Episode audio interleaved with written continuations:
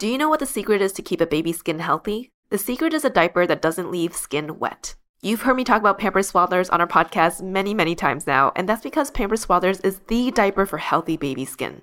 Pampers Swaddlers absorbs wetness better than the leading value brand and provides up to 100% leak-proof skin protection and up to 0% skin irritation. And if you're a fan of Pampers, you've got to check out their new Pampers Free and Gentle wipes, which clean better than Huggies Natural Care and are 5 times stronger so they resist tearing during a diaper change. With Free and Gentle, mess meets its match. And if you're like me and you love saving and getting rewarded for something you gotta buy anyway, like diapers, don't forget to download the Pampers Club app today and earn Pampers Cash. You can redeem your Pampers Cash for exclusive Pampers coupon savings and rewards. Try Swaddlers with new Pampers Free and Gentle wipes for healthy baby skin. For trusted protection, trust Pampers, the number one pediatrician recommended brand. Mom deserves the best, and there's no better place to shop for Mother's Day than Whole Foods Market. They're your destination for unbeatable savings, from premium gifts to show-stopping flowers and irresistible desserts. Start by saving 33% with Prime on all body care and candles. Then get a 15-stem bunch of tulips for just $9.99 each with Prime. Round out Mom's menu with festive rosé, irresistible berry chantilly cake cake, and more special treats. Come celebrate Mother's Day at Whole Foods Market.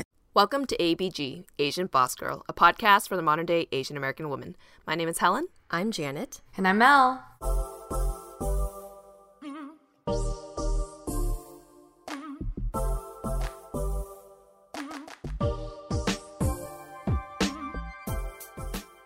This episode contains sensitive content relating to abortion and gun violence. Additionally, in this episode, we reference topics around abortion as a women's rights issue because we are speaking from our personal perspectives. However, we want to recognize that the issue of abortion rights can affect all people who could get pregnant. That includes those who identify as trans, non binary, and gender nonconforming. Hello, ABGs and ABBs. For today's episode, we are going to be spotlighting a recent legal change here in the United States, one that affects the realities of many girls and women. You've all heard about it by now, and this was a topic that we were not going to let slip by. It is the Supreme Court's overturn of Roe versus Wade. What was Roe versus Wade? Why are people talking about a post Roe America? What does that mean and look like today? These are some of the questions we'll explore and learn more about together today. Yes, the three of us, as I'm sure similar to a lot of our listeners, were born at a time when a woman's right over her own body and to choose an abortion was not a matter of legality and only a matter of debate. In a way, we took that right to choose for granted because we didn't really consider what it would be like for that agency to be stripped away. But now, for girls and women in more than half of the country, that agency either no longer exists or is about to be revoked. Our hearts have been heavy these past two weeks with grief, rage, anxiety, and fear. We felt it important to learn more about and share the consequences of this overturn, and in sharing, hopefully inspire action or at the very least, a greater understanding that abortion too is healthcare. So, first things first, what was Roe versus Wade? Who were they? Who are these people? Here's a quick and short history lesson for y'all. So, back in 1973, there was a woman by the name of Jane Roe. She was unmarried and she wanted to safely and legally end her pregnancy. So, she brought her matter to the court. Because back then, nearly all the states had outlawed abortion except to save a woman's life or for limited reasons, such as preserving the woman's health or instances of rape, incest, or fetal anomaly. So she took it to the courts, and on January 22, 1973, the U.S. Supreme Court announced its decision in Roe versus Wade, challenging a Texas statute that made it a crime to perform an abortion unless a woman's life was at stake. And the court sided with Roe, with Jane Roe, and they struck down that Texas law. So, in its ruling, the court recognized for the first time that the constitutional right to privacy is broad enough to encompass a woman's decision whether or not to terminate her pregnancy. Roe has become known as the case that legalized abortion nationwide, making abortion services vastly safer and more accessible to women throughout the country. Helen, I thought it was really interesting that it mentioned right to privacy. I'm like, yeah, this is a right to privacy. But, you know, since context is good to know, I think it's valuable to note that Roe versus Wade's outcome reflected nationwide effort and interest that gained momentum in the 1960s to reform the criminal abortion laws in effect in nearly every state. Laws that dated back to the mid 1800s. That is so long ago. That's like a different century. By 1973, four states Alaska, Hawaii, New York, and Washington repealed their abortion bans, while 13 others enacted limited reforms. And that was kind of the state of everything for about 50 years. For 50 years, and during that time is when many of us were born, we were brought up in a world where women had the right to that privacy over their body. But fast forward to present day, on June 24th, 2022, the Supreme Court voted to take away the constitutional right to abortion with their decision in the case Dobbs versus Jackson Women's Health Organization. The overturn of Roe versus Wade means that abortion is now no longer decriminalized nationwide. What that means is the legality of an abortion is now going to be determined by each state individually and the right to abortion is no longer protected on a federal or nation level but will defer to state by state. So if you live in a fairly liberal state like California, New York, etc., more likely than not, your rights will remain um, either the same or pretty similar. The challenge will be, however, and in some cases has already begun, in states where there are large conservative leaning lawmakers. And unfortunately, that is a lot of America. According to a Business Insider article, Eight states have already outright banned abortion, with the exception for cases where the patient's physical health is threatened. So, in eight states, we're reverting back to the state of the nation that Helen had described uh, way back when. Now I want to talk about trigger laws. I'm sure a lot of us have seen this, this term thrown all around in, in all the headlines. But what exactly is a trigger law? So, a trigger law is a law that is not enforceable when it is passed, but may become enforceable if a key factor changes in the future. Which sounds kind of strange. like, why would such a thing exist. Um, it seems kind of pointless, right? But um, these trigger laws were enacted way back when because they were largely symbolic. It was a way for a state to give people a right while still holding on the ability to say, but you know, if, some, if certain things happen, we can take that back. So you kind of play safe both sides. Um, in the case of abortion, trigger laws essentially banned the access to abortion. So when Roe versus Wade was still in place, which was, you know, before June 24th, 2022, the trigger laws could not be enforced. But they were always on the books and considered operative immediately if the court ever removed protection of Roe. So when Roe was removed, the trigger laws that ban access to abortion are immediately at play. So, in, is that not clear? I see confused faces.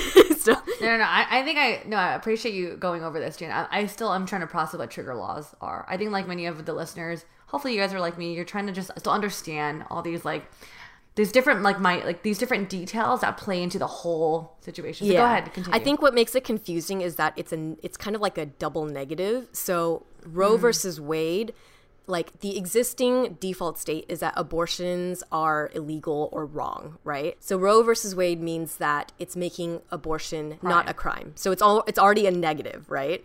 And then a trigger law is saying, okay, well, in the event that um, Roe versus Wade is ever overturned, then it will be illegal. So it kind of reverts back to the original. Mm. So the mm. moment the court revoked Roe versus Wade and said, nope, you no longer have protection against abortions, the trigger laws become effective again, which is just the original mm. default state, which is always that uh, abortion was oh, illegal. Okay. Okay. Yeah, that makes sense. And and trigger laws are not everywhere. It's only in certain states, but it's in a lot of them. Uh, Louisiana, Kentucky, and Utah all have trigger laws that ban abortion that became immediately operative. Um, but there is kind of a nice bright light that judges have temporarily blocked those abortion bans and allowing patients to receive care for the moment. Once the protection of abortion was removed, the trigger law started immediately, but we see that there is activity politically in these states where um, judges and different lawmakers are trying to kind of come up with exceptions. And six more states, so on top of those three that I just listed, also have trigger laws that have still yet to come into effect with the ban of abortion, but we know that they're there, right? Um, and then of the 43 other states and the District of Columbia that have not banned abortions, 36 restrict abortion at a certain point in the pregnancy in some way, which is either defined in terms of weeks post fertilization or weeks from the patient's last menstrual period, according to mm. Business Insider. So, what this means is that in 36 states, things are getting gray now. And the tricky part now is that um, the timeline for people finding out when they're pregnant really varies, right? And so many times they won't find out until after six weeks, which is the least amount of time some states allow for termination of pregnancy. And as another um, example, I don't know if any of you have friends in Texas or are listeners who are in Texas, but currently doctors who perform illegal abortions can face life in prison or fine up to $100,000. Um, and similar threats of lengthy jail terms are also looming over healthcare professionals to who provide abortions in states including Arkansas, Louisiana, and Oklahoma. So currently, the abortion bans enact- enacted by several of these states specify that only the doctors who perform them will face penalties. But there's a mm. lot of question now as to whether mothers themselves could potentially face punishment for an abortion, according to Newsweek.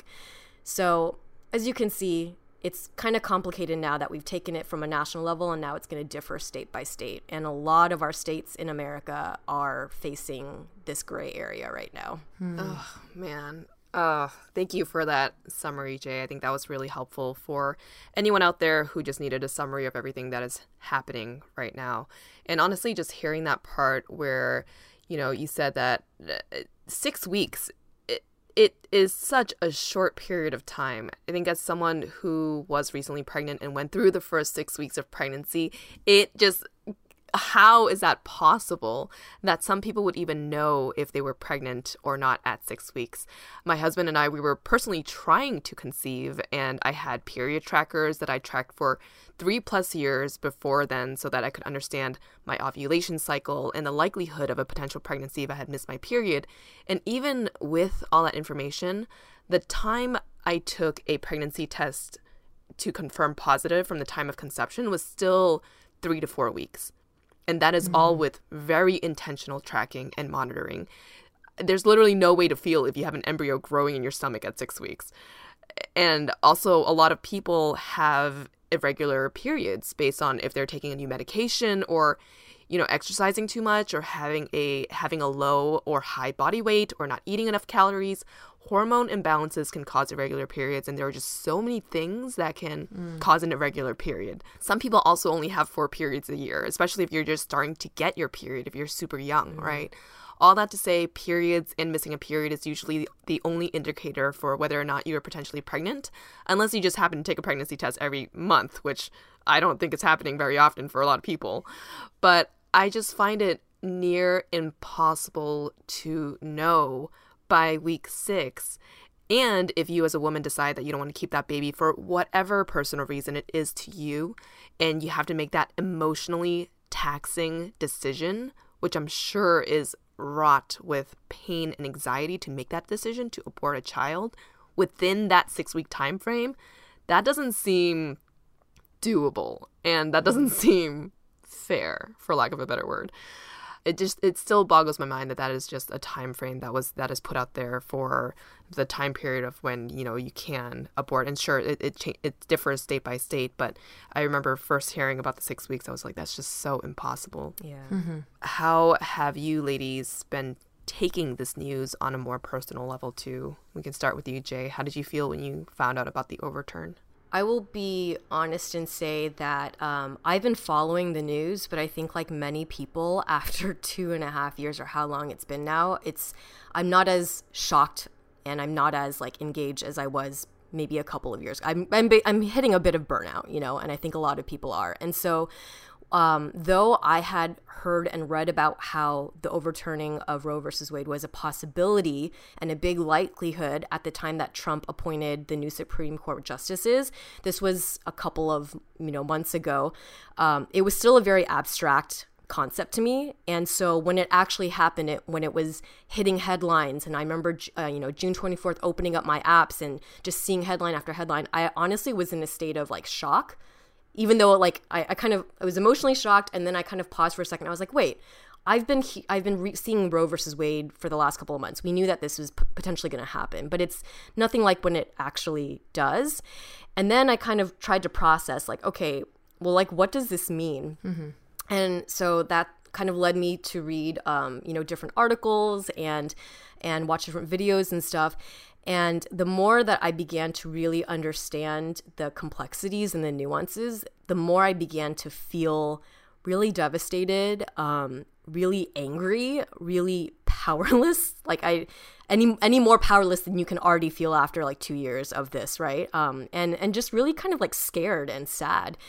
And then I think the extra layer here that's unique for me personally for this type of situation to happen at this moment in my life is that um, personally, I've been thinking a lot more about fertility and childbearing this past year. So when it comes to thinking about, you know, conception and the process of pregnancy um, and miscarriages and fertilization, all of that, it's been really heavy on my mind. And to read these, you know, the details of these laws that were enacted so long ago. um, and then to compare them with statistics in modern day, which is that, you know, like 10 to 15% of pregnancies end in miscarriages. It's really common, actually. There's a 10 to 15% chance that because I want children, I will be faced with potentially having a miscarriage and needing to make that decision about whether to save my own life or my, my potential child's life, right? Um, and even in my family, I know a lot of women who've miscarried. It's common. And um, I've had women in my family also have ectopic pregnancies and mm. heard them talk about it in a horrific way where it's like traumatizing and it required surgery for them to save their lives. So I think my ability to just see how if I lived in a different state, I would be incredibly vulnerable you know, or mm-hmm. my, my, the future that I want for myself, I could be incredibly vulnerable to this. Um, I though I live in California and I and it actually was like um, a bit of a relief for me to see like Gavin Newsom posting statements and trying to reassure every every resident that you know that the rights would remain the same for women here. Um, but you know, even so, it's like I don't know. When it comes to legal things, I it can get very complex, and I just feel like you never know or never understand. And even now, as I'm going through the egg freezing process, like I saw my um, the reproductive center I'm going through, they posted a statement because I'm like, mm-hmm. oh, I think it should be fine because we're in California. But then I'm like, wait, I don't, I don't know. Like, what if there's a, another mm-hmm. detail that I don't understand? Um, mm-hmm. So it just, I think even though I feel calm, there's something in in the seat of my stomach and in the back of my head that doesn't know. Like, I didn't even think it was a possibility that we would have to be making these debates now. So, anyone knows if, you know, if like, if it will be this way when I need to go through this process. Um, and just overall, I just feel like it just feels like we're going backwards as a nation and it's generating so much fear. Um, so, I just, I feel like a little bit of just despair, I guess. Hmm. Um, yeah. How about you, Mel? Ooh, I feel like I could really relate to um, what you said in the beginning of how like the past few years have been so like they've been tough. You know, we've been going our country's been going through so much that I think when I even saw the news too, I was kind of like, okay, like another thing I need to another shitty things that that's happening in our country. And then I and I read into it too, but I think for me, I feel like my emotions hit me like 50% first. For some reason, this situation reminded me of when I found out about the Atlanta shootings like I didn't expect to be so emotional, but it just hit me like feeling first. And I was like, why am I feeling so like I don't know, like I feel very like upset and I don't know why. Um, even now when I talk about it, I get really like I don't know, it just makes me kind of sad. Um, but so I just thought about it and I was like, why am why am I feeling this way? And um, I think for me, and when I think about myself in high school, I was never a very political person. Uh, I didn't really like have a strong opinion on anything in politics. If anything, I hated political science in high school. Um, but I remember, like in high school, that was the age I knew that a lot of my peers were sexually active, and we were mm-hmm. taught sex ed, and we were had we had a health center on on campus, and like with free condoms and all these things just to ensure that we were safe and protected. And I think for me, I always knew that you know I know kids, I know people around high school age to older are sexually active, and it's just like I think about what were if something were to happen to say to me or someone else I know and they weren't given that choice, their life will be completely different. And so for me, I knew for a fact when I was young, I was like, I think abortion should all, totally 100% be a choice on the girl. She just should decide what she wants to do with her body. And I just feel like even stronger. I have my, I guess my belief on that has remained the same, and that's the only thing that's been remained consistent throughout, even when I became a woman, I guess you could say. I also knew as a young age, maybe because my parents instill, instilled this in me, and even now seeing my friends become mothers, is that having a child comes with a lot of responsibility and it requires a lot of financial support. And I know people in my family that has that have gotten abortions, you know, because they weren't ready to become a mom. They couldn't financially like were in a place to want to provide for a child. And so I understand that a lot of mothers, different women will make different choices, but I think for me that was a value that I remember having is like I want to be mentally and financially ready for a child. And if I'm not in a place where I can't do that, it should be my decision on what I want to do. And I, that's why I think a lot about younger women, mm. teenagers who, you know, honestly, they could be coming from my high school where they're our our our, our facility, our, our campus had, you know, resources, but what if your condom just breaks? What if your pill isn't that percentage that, you know, what if something happens? There's not like, it's not a 100% chance of, you know, protection there. I think a lot about if I were in that place again or like just thinking about like teenagers that may not have that choice anymore mm. uh, makes me feel a little, uh, makes me feel a certain way. And it makes me think about like, because I was reading articles about how like now with, with the overturn that a lot of women are going to seek out more dangerous and unsafe options to abort their child. I'm just like, you're literally causing more harm, and it's just not, it's not fair. Um, I think Janet, like, we'll talk about this more later, but like, I think even me now as your friend, seeing you go through the egg freezing process, and even me reading more about like that process and just IVF and knowing that there's a lot of mothers that want to conceive but might run into issues, they have to make that difficult choice of like, do I save myself or my child? And like that again should be that mother's choice of what to do. It's a life or death matter. And I for me it's just like this is ridiculous. I just I think overall, like I'm a firm believer, like, you know, my body, my choice. And I will say that I'm a little flabbergasted about what's going on because I will say like this overturn to me is just like excuse my French, but completely fucked up, especially at a time where our current, I think about like the current children in our country is already like at harm. And like I swear like every month we turn on the news there's another mass shooting almost every month in the US and I think for me it's just kind of like a question for our government is like what are you prioritizing here? Like I get that it's politics but I feel like sometimes like about this decision and like how human lives are not a game in this. It's like I feel like politics gets so I don't know, it just you hear how corrupt it is and how there's these different pawns and these actions that are made, but I'm just like, this isn't a game. People live here, people need to survive it, people need to like like there's no protection. And I just feel like I don't know, it just there's a lot going on in my mind about this. That's just kind of how I feel in the moment. Um lastly, sorry, I did say lastly before, but I will also say that like again, kind of like Janet, I'm at the phase of my life now where like I am thinking about what it's do I want to have children in a few years? What is that going to look like? And even seeing like again Helen like seeing you become a mom, it's it makes it so real for me that like a lot of women and potential mothers are going to go through like tough decisions and bearing a child like it's it's a lot of fucking work and it should be a choice on the mom. Okay, that's all I have to say for now. Sorry. Uh, I will share more later, but just yeah, again, like the world, my mind is like very flustered right now, like figuring out what to do. But um, Helen, I want to hear more about what you have to think about it because you know you're a more you're our you're a recent mother. No, for sure. I think all of these sentiments I definitely feel from from both of you. Um, and I mean, I think it's also important to. I, I don't want to play devil's advocate here, but I think it's important to see and understand the other side of a disagreement while also forming your own opinion. And I will say that I get it. You know, I get the other side's argument. A life is a life, right? These days I can't even squash a bug because I've gotten very soft about things like that. But there's very little consequence to my inactions of not squashing a bug, right? The argument from what I want to call pro birthers only works in a vacuum, which is the time before birth happens. And I think supporters of this new law, I don't think this is extreme to say that they're not thinking about what happens after birth. I've said this on the podcast before. US maternity leave is shit. Our US healthcare is shit. Childcare is shit.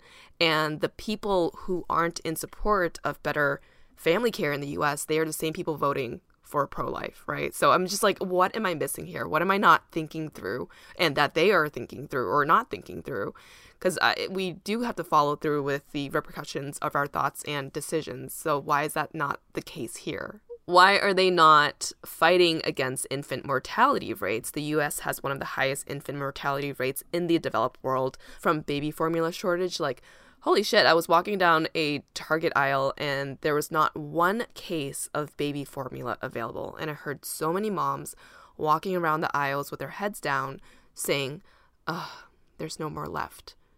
You connect that in your brain to a baby at home. Ooh, I'm getting emotional thinking about this because it's like because I have a baby downstairs. It's just like, think about a baby who has no food right now or will soon be out of food. Why isn't that something that pro lifers, if they really are pro life, fighting for? You know, same goes for affordable healthcare. Same goes for our kids not getting shot in schools or at a freaking parade. Universal healthcare is pro life, right? Gun laws are pro life, and fighting climate change is pro life. And again, I understand the very short sighted but distinct decision of a heartbeat is a heartbeat. But if that is the case, then I really believe that you got to follow through on the consequences and repercussions and the reality of that being the only possible decision that's being made here.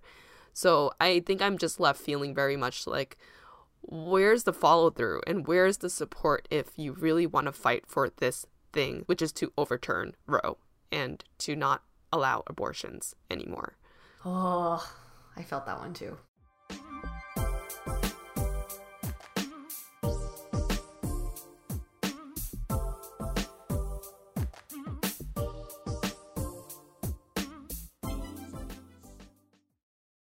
Do you know what the secret is to keep a baby's skin healthy? The secret is a diaper that doesn't leave skin wet. You've heard me talk about Pampers Swaddlers on our podcast many, many times now, and that's because Pampers Swaddlers is the diaper for healthy baby skin. Pampers Swaddlers absorbs wetness better than the leading value brand and provides up to 100% leak-proof skin protection and up to 0% skin irritation. And if you're a fan of Pampers, you've got to check out their new Pampers Free and Gentle wipes, which clean better than Huggies Natural Care and are five times stronger, so they resist tearing during a diaper change. With Free and Gentle, mess meets its match. And if you're like me and you love saving and getting rewarded for something you gotta buy anyway, like diapers, don't forget to download the Pampers Club app today and earn Pampers Cash. You can redeem your Pampers Cash for exclusive Pampers coupon savings and rewards. Try Swaddlers with new Pampers Free and Gentle wipes for healthy baby skin. For trusted protection, trust Pampers, the number one pediatrician recommended brand.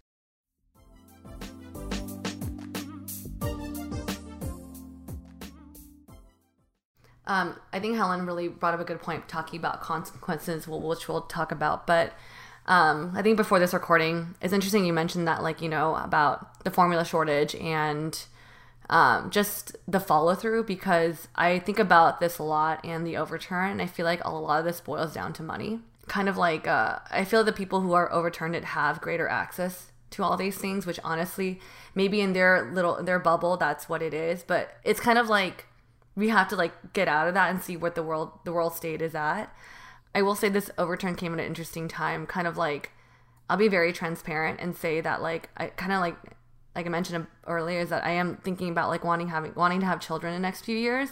And but now I know for myself currently where I'm at, I don't think I'm in a financial or mental state to have a child. So right now I'm seeking good like good birth control. And I had this moment where I was looking at my health insurance and I will admit and say I don't have the crazy good health insurance like I did working corporate because you know now we're entrepreneurs and like had to like figure that out for ourselves, which is super confusing. And I was having a hard time finding a gynecologist because my healthcare doesn't really cover good ones or have access to it, and I didn't have any openings.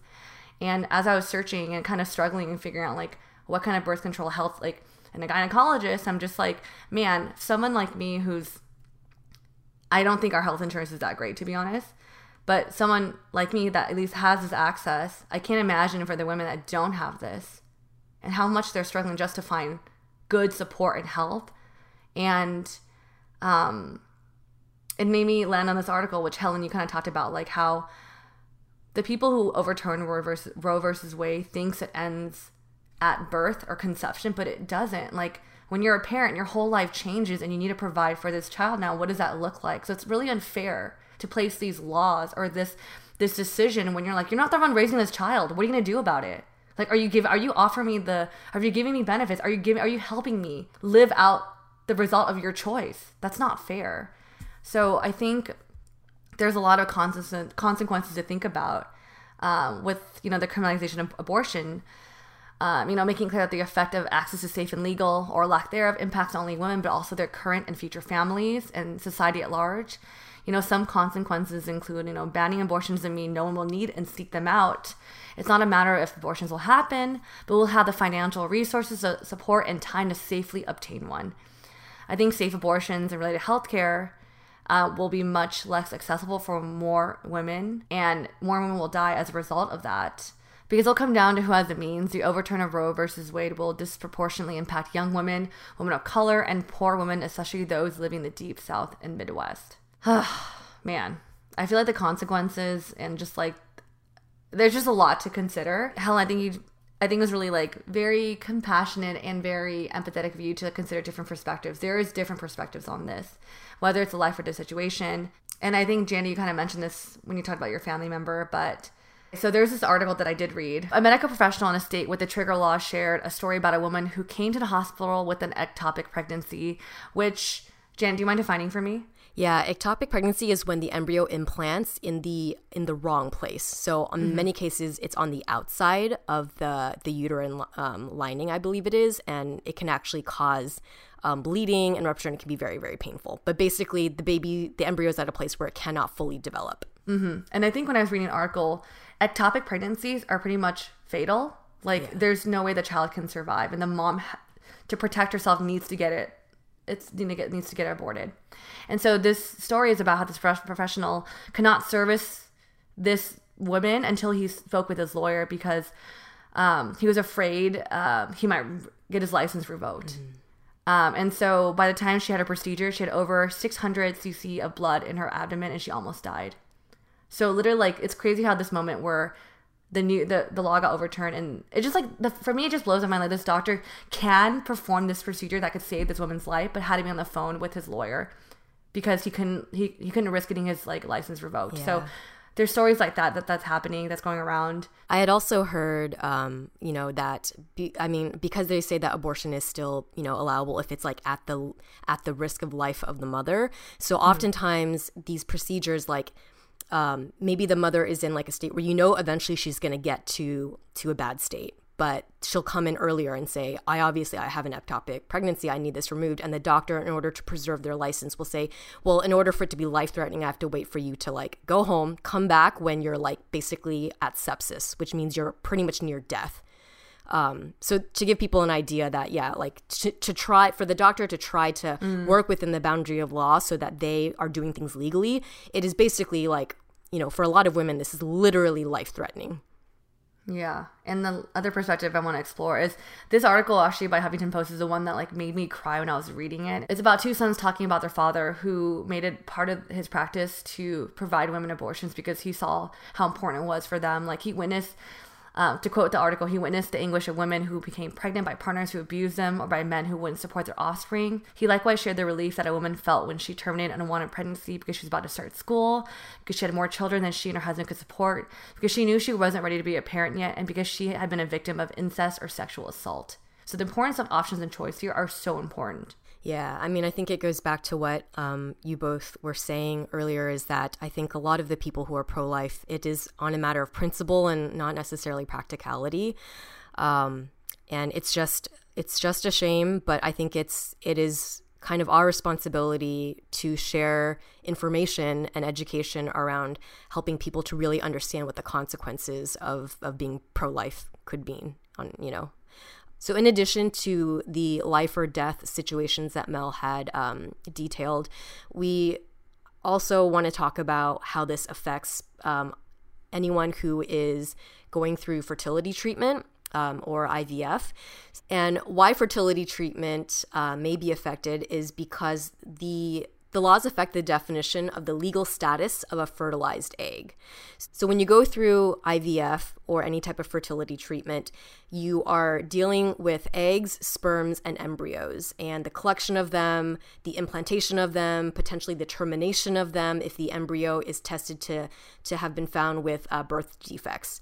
So now that we are playing around with the laws of what is the definition of a life, and does a fertilized egg mean it's a life, or, you know, um, it means means that patients will not have as much free agency during their fertility treatments to make certain calls. So, a prime example is like within fertility treatment, the embryo is fertilized outside of the woman's body, right? And with modern medicine, they can test to find if there are going to be certain types of birth defects. And so, this would potentially impact a patient's ability to terminate a pregnancy because um, because of the different definitions. When we talk about fertility, we're also talking about birth control, which Mel, you had spoken about, right? As someone who's not mm-hmm. trying to have a baby yet. When it comes to abortion, some states are even going prior, earlier in the cycle, before a fertilized egg or even pregnancy, and they're starting to pick at the definition of the moment of contraception, um, meaning that, you know, things like Plan B emergency contraception, and maybe even IUDs, which are intrauterine devices for the women out there. That is a birth control method where you have um, something inserted within your uterus to help prevent pregnancy.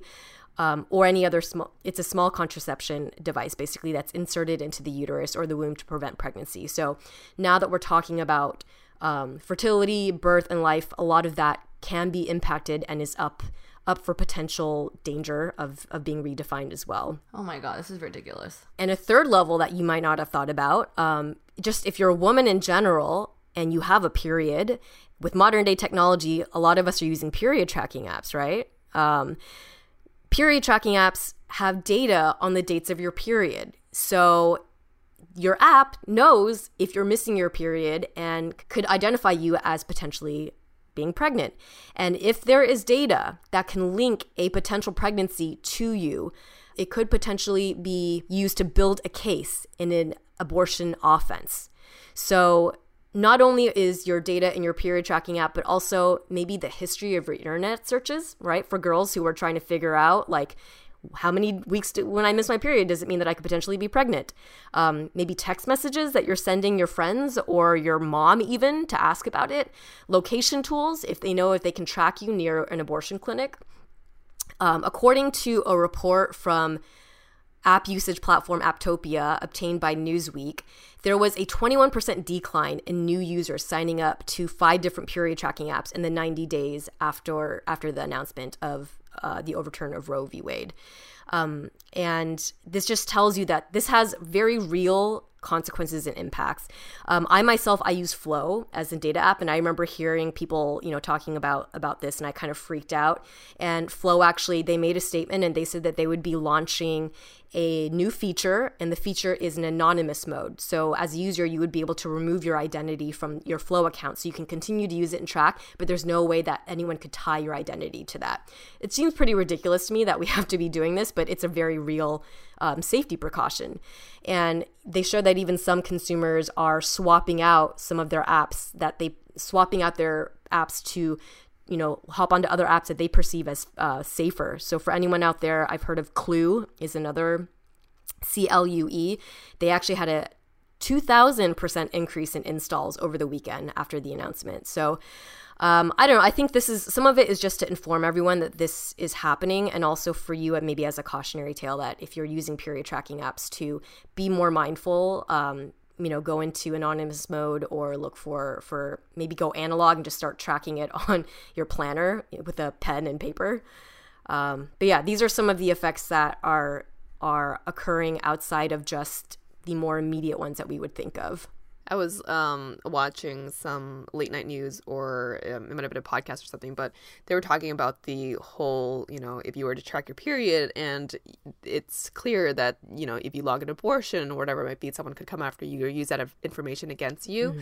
And they were saying, like, instead of deleting your app, just everyone start downloading these apps and flood them mm. with misinformation mm. so that people who are using the app can continue to use the app without fear. Mm. So instead of backing away, dive, dive in, y'all. Yeah. Everyone download your period apps. download Flo, download Life, download Clue.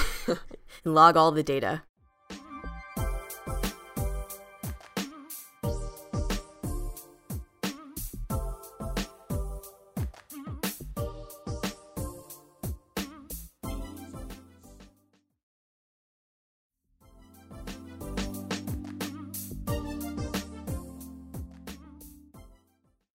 And as we're talking about these different perspectives, if you think about it, there's also going to be a huge impact on the economy.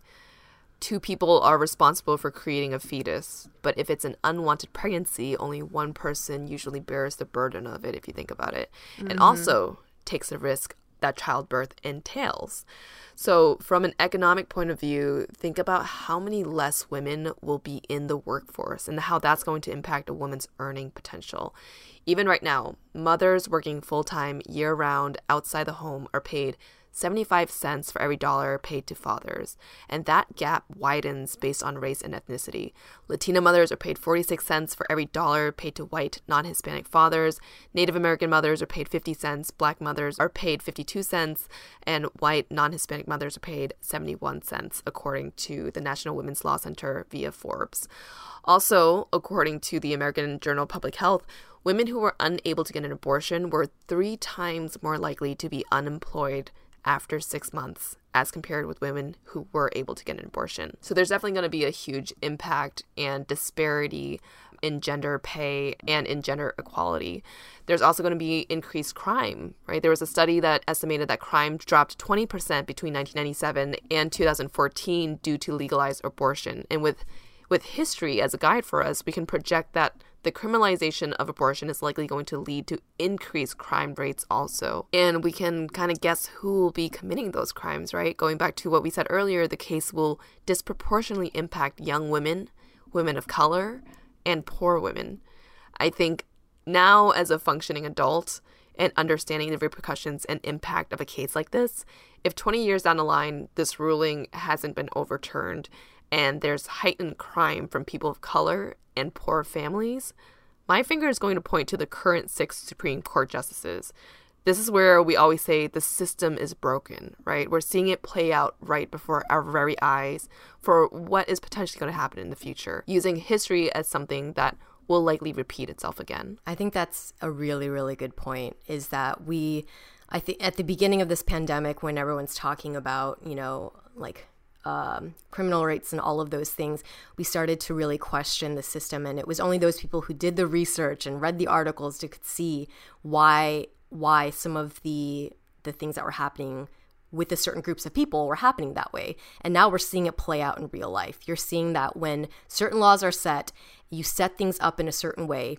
If you any based on just human nature, you know, certain things are going to happen. Um, so I think that's a really good point. If nothing else, like, if nothing else, our generation is getting a front seat to this show to understand how politics and how systems impact outcomes and people's behavior.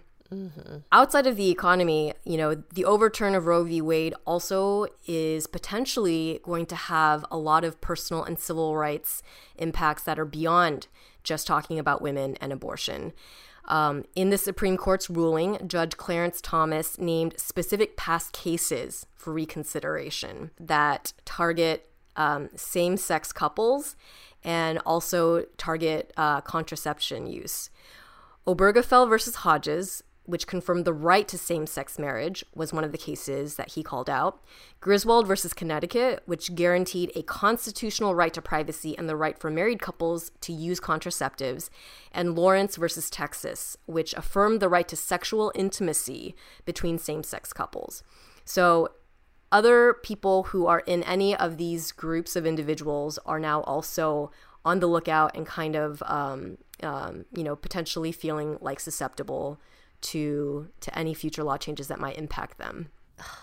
I'm like speechless. This is ridiculous to me. I just don't I just don't understand how society or like how these people who like the how I don't know this this is just all like a, someone's choice. This is their private life. Why does it matter? Why does their life matter? Like how you do your I don't know, it just makes it just blows my mind. Um but that's a whole different episode and I could just go off on that. Um but we do want to leave you all with some resources and ways to get involved. I know it's really easy to feel helpless because I know I do sometimes with this, but I hope this episode is a reminder that for the people living in the US to get familiar with their states' stands on abortion and to really just learn and hear about these real life stories. It makes shit, this shit so real. Um, to donate, you need to go to abortionfunds.org. Uh, to access financial assistance, there's abortionfunds.org slash need dash abortion if you need some assistance. If you're seeking free legal advice, go to reprolegalhelpline.org or call their hotline 844 868 28112. And we'll put this also in our show notes so that way you have access to. Yes, and also you can access medication abortions, self managed abortions at plancpills.org. Pressure your government to take legislative action to protect the right to abortion in your area. And if you can, volunteer your time by becoming a volunteer clinic escort. And definitely continue to use your voice, take action, and remain informed about what is happening in your state and beyond. We hope that this episode helps you, listener, feel a bit more informed about the significance of what's been happening with women and abortion rights here in the United States. While this is an emotional, social, and political issue with folks differing in opinion, we do feel that at the end of the day, it is a very personal choice. That girls and women should have legally protected agency to choose what happens with their bodies and their futures. That having that power to make that choice can result in a brighter future for everyone. And before we close, I just wanted to read this one um, shareable piece of content that was on Instagram. I think it's from like Strong Ass Women. It said, You don't have to love abortion, you can dislike it. The way you view abortion is up to you. If you don't like abortion, advocate for proper sex education, access to birth control, and other things that have been shown to lower unplanned pregnancies. You don't have to like abortion, but what you can't do is disrespect someone for having an abortion. You can't take away that choice from women because you don't like it. Your emotions are not somebody else's responsibility. Mm. Your emotions aren't more important than anyone else's bodily autonomy. You don't have to like abortion, but you have to respect other people's rights, and that includes the right to safe, accessible abortion. Thank you, strong ass women. And listeners, if you have resources that you also want to share that we haven't mentioned, please leave them in the comments of this episode. We really want to encourage our ABGs to seek community in each other during this trying time. If you don't already, please follow us on Spotify, subscribe to us on Apple Podcasts, leave us a rating and review, and share this episode with your friends. You can also support us through monthly donations at anchor.fm slash asianbossgirl slash support or get some merch at asianbossgirl.myshopify.com. If you resonated with today's episode, let us know in the comments of our IG post. And if you'd like to put faces to our names, you can find us on YouTube, where we share vlogs, an audience Q&A segment called Dear ABG, and much more. Our handle on both platforms is at Asian Boss Girl. And we have a couple of shout outs today. Coming from San Jose, California, Eileen is wishing a happy 30th birthday to Carmen. Thanks so much for introducing me to ABG and continuing to push me to be a boss. From Loma Linda, California, Kimberly is sending a congrats to Melinda on finishing her PGY1 pharmacy residency program. It was such a pleasure to be your preceptor, and I wish you all the best in your pharmacy career and future endeavors. Judith from London is sending a shout out to Sarah, her big Jijia. No matter what you are going through, you know who you can lean on always. From 8,991 miles away, I'm sending you a huge virtual hug. Winnie from Sacramento is sending a shout out to Amy. I want to shout out my sister Amy. Even though I annoy her a lot, I just want to tell her I appreciate the time she puts for me when I need it. And Brian in Los Angeles is sending a shout out to Lauren. So proud of you for the growth that you've made over the past year by putting yourself first and investing in yourself. If you'd like to send a shout out to a friend, check out our link tree in our link in bio and click on shout outs. And last but not least, thank you to our super talented editor, Michelle, for working all her magic on our episodes, including this one. And with that, we will catch you all on the next episode. Bye. Bye.